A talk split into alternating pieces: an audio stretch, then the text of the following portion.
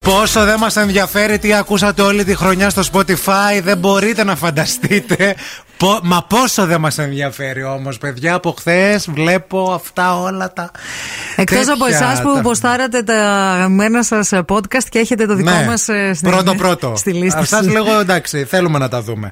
Αλλά έχει γίνει, δεν προλαβαίνεις να ανοίξεις story και να δεις όλη η μουσική ε, ανασκόπηση της χρονιάς. Ναι.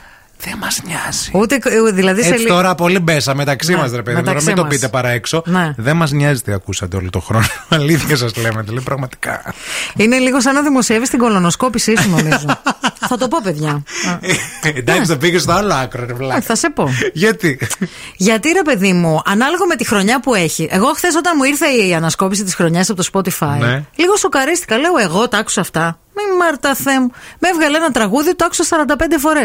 Πρέπει να είχε κολλήσει το κινητό. Δεν ξέρω τι. Μήπως είχες ντέρτια εκείνη την Τι περίοδο. τέτοια καλέ. Μου είχε βγάλει άλλα ντάλα της Παρασκευής στο γάλα. Είναι πολύ προσωπικά δεδομένα Η αυτά. παιδιά. κολονοσκόπηση πώς ταιριάζει. Είναι προσωπικό δεδομένο, σαν την κολονοσκόπηση. Ναι. Θα έβαζες ποτέ την κολονοσκόπησή σου στο story. Στο...